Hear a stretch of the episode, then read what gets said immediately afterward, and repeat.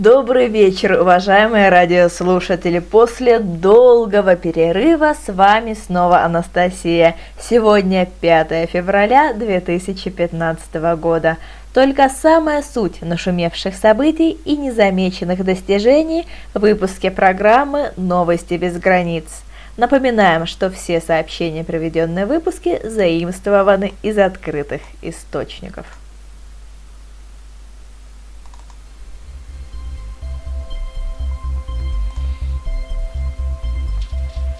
Мы словами, как камнями, не бросаемся. И за славы к чему нам бежать? Лишь в поддержке мы вашей нуждаемся, говоря то, что нужно вам знать. О казне разговор первозначен, о доходах, рабочих местах. Из итогов родятся задачи только в светлых, больших головах. К новой встрече по счету двенадцать – люд серьезный придет в Красноярск. Только главное не сомневаться, не стоять слишком долго в дверях. Не всякий рост хорош, полезен. Вопрос здоровья не так прост. К себе ты в этом будь любезен, не поспешая на погост. Сложно вытравить к праздникам тягу, балагурство народа унять. Только мы в зимне-хладную пору просто так можем затанцевать. Время прожито будет во благо, если меру во всем соблюдать.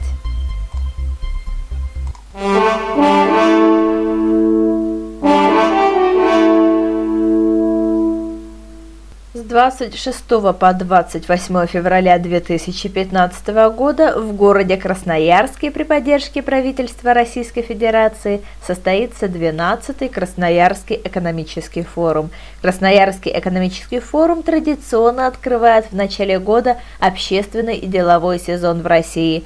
За время проведения форум закрепил за собой статус Центральной российской экспертной площадки. Участникам форума предлагается в формате открытой дискуссии обсудить задачи повышения конкурентоспособности российской экономики. Особое внимание будет уделено вопросам импортозамещения и усиления экономического сотрудничества со странами Азиатско-Тихоокеанского региона и Латинской Америки. В работе форума традиционно примут участие представители правительства Российской Федерации, Федерального собрания Российской Федерации, федеральных органов исполнительной власти, аппарата полномочного представителя президента Российской Федерации в Сибирском федеральном округе, региональных органов власти, институтов развития, государственных корпораций и бизнес-сообществ, а также российские и зарубежные эксперты.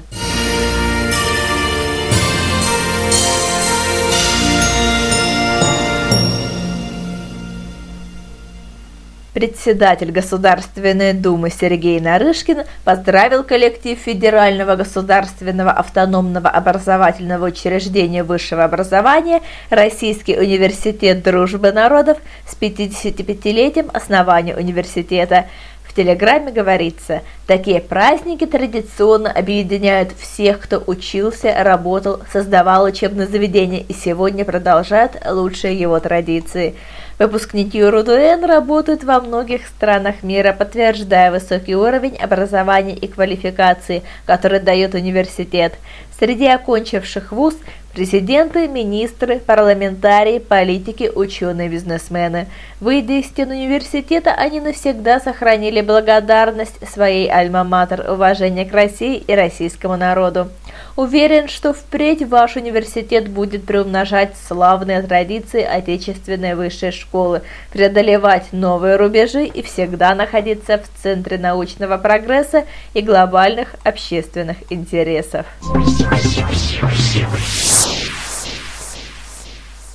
На заседании Совета руководителей землячеств при Министерстве по местному самоуправлению и внутренней политике Архангельской области были рассмотрены планы мероприятий, приуроченных к семидесятилетию победы в Великой Отечественной войне.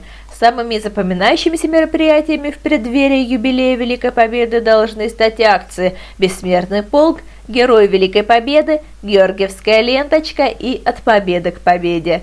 Во всех муниципальных образованиях региона отремонтируют памятники героям войны, воинские мемориалы и захоронения, благоустроят прилегающую территорию.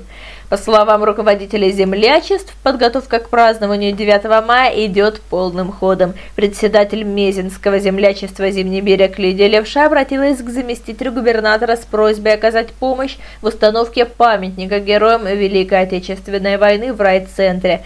По словам общественницы, стелла станет главным мемориалом Мезенского района. Сейчас полным ходом идет сбор пожертвований, но средств может не хватить.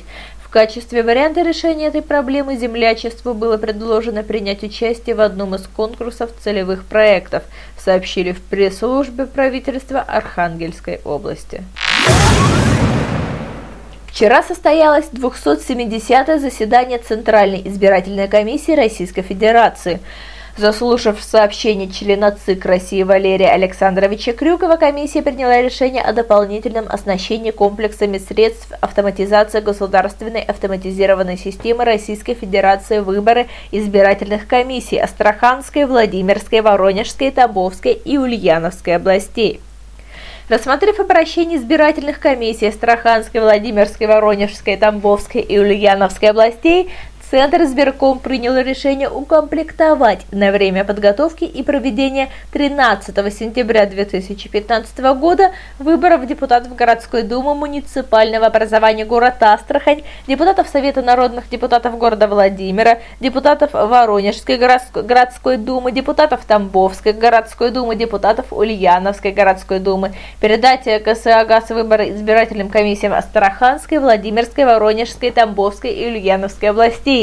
Для оснащения избирательной комиссии муниципального образования город Астрахань, избирательной комиссии муниципального образования город Владимир, избирательной комиссии городского округа город Воронеж, избирательной комиссии города Тамбова, Ульяновской городской избирательной комиссии, сообщил член ЦИК России Валерий Александрович Крюков.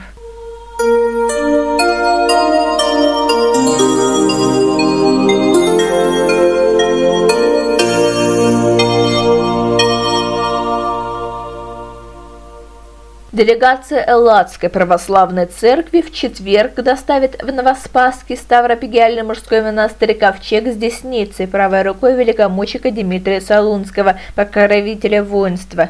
Принесение в Москву христианской святыни приурочено к семидесятилетию Победы в Великой Отечественной войне. Ковчег с десницей святого будет находиться вначале в храме Покрова Божией Матери, а затем с шестого до восемнадцатого февраля в церкви преподобного Романа Солодкопевца в усыпальнице бояр Романовых. Верующие смогут ей поклониться с восьми утра до двадцати вечера ежедневно. При этом, как заверили в Новоспасском монастыре, в случае необходимости обитель будет закрываться не раньше, чем последний паломник приложится к святыне. Святой Дмитрий Солунский жил в третьем-четвёртом веках в городе Солуне во времена римского императора-гонителя христиан Диоклетиана. Он родился в семье военачальника и сам впоследствии получил должность тысяченачальника войска и епарха города. Дмитрий приложил много усилий для распространения христианства и однажды по доносу был приведен к императору-язычнику, перед которым открыто исповедовал свою веру. За это он был предан мученической смерти, его пронзили копьями. Мощи святого хранятся в греческом монастыре Панагия Довра. Димитрий Солунский изображается на иконах в виде воина в пернатых доспехах с копьем и мечом в руках. В Москве первый каменный храм при князе Иване Калите был возведен именно в честь святого Димитрия Солунского. Впоследствии на этом месте был построен Успенский собор Московского Кремля.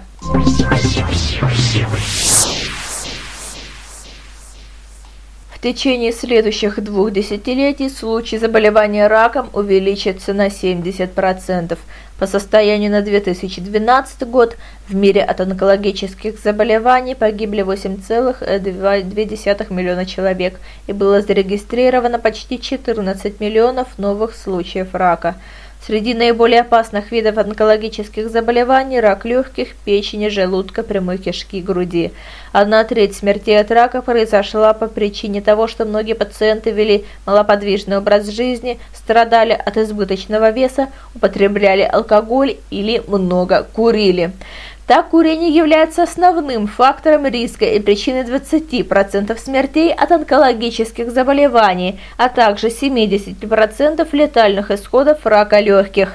Меры по борьбе с раком входят в глобальный план действий по профилактике неинфекционных заболеваний и борьбе с ними, который был принят во Всемирной организации здравоохранения в две тысячи тринадцатом году. Он направлен на уменьшение риска онкологических заболеваний, а также укрепление системы медицинских медико-санитарной помощи для больных. В нем предусматривается, что к две тысячи двадцать пятому году число преждевременных смертей от неинфекционных заболеваний, включая рак, должно быть снижено на двадцать пять процентов.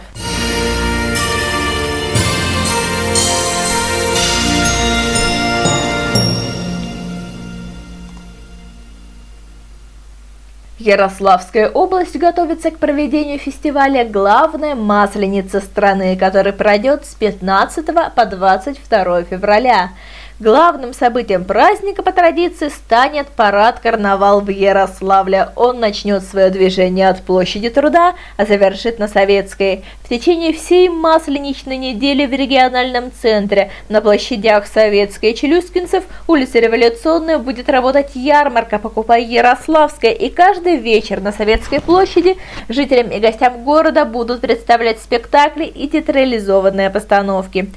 Первое промежуточное подведение итогов состоится девятнадцатого февраля, когда в Ярославль прибудет народная артистка России Надежда Бабкина, избранная горожанами государыней Масленицы. А победитель будет определен в прощенное воскресенье двадцать второго февраля. Также в этот день на Советской площади и улице Революционной пройдет празднично-развлекательная программа. Гостей ожидают выступления российских артистов, творческих и театральных коллективов из городов Золотого кольца России и интерактивные игры. Группа австралийских и датских ученых выдвинули гипотезу о существовании в нашей галактике сотен миллиардов планет земного типа, находящихся за пределами Солнечной системы.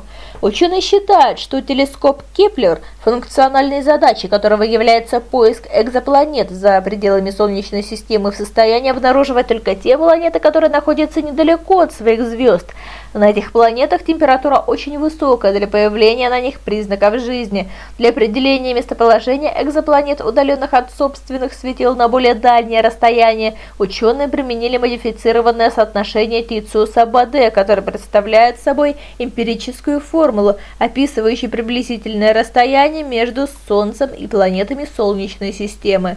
В результате соответствующих расчетов эксперты установили, что в районе обитаемости со звездой типа Солнца может находиться около двух экзопланет земного типа.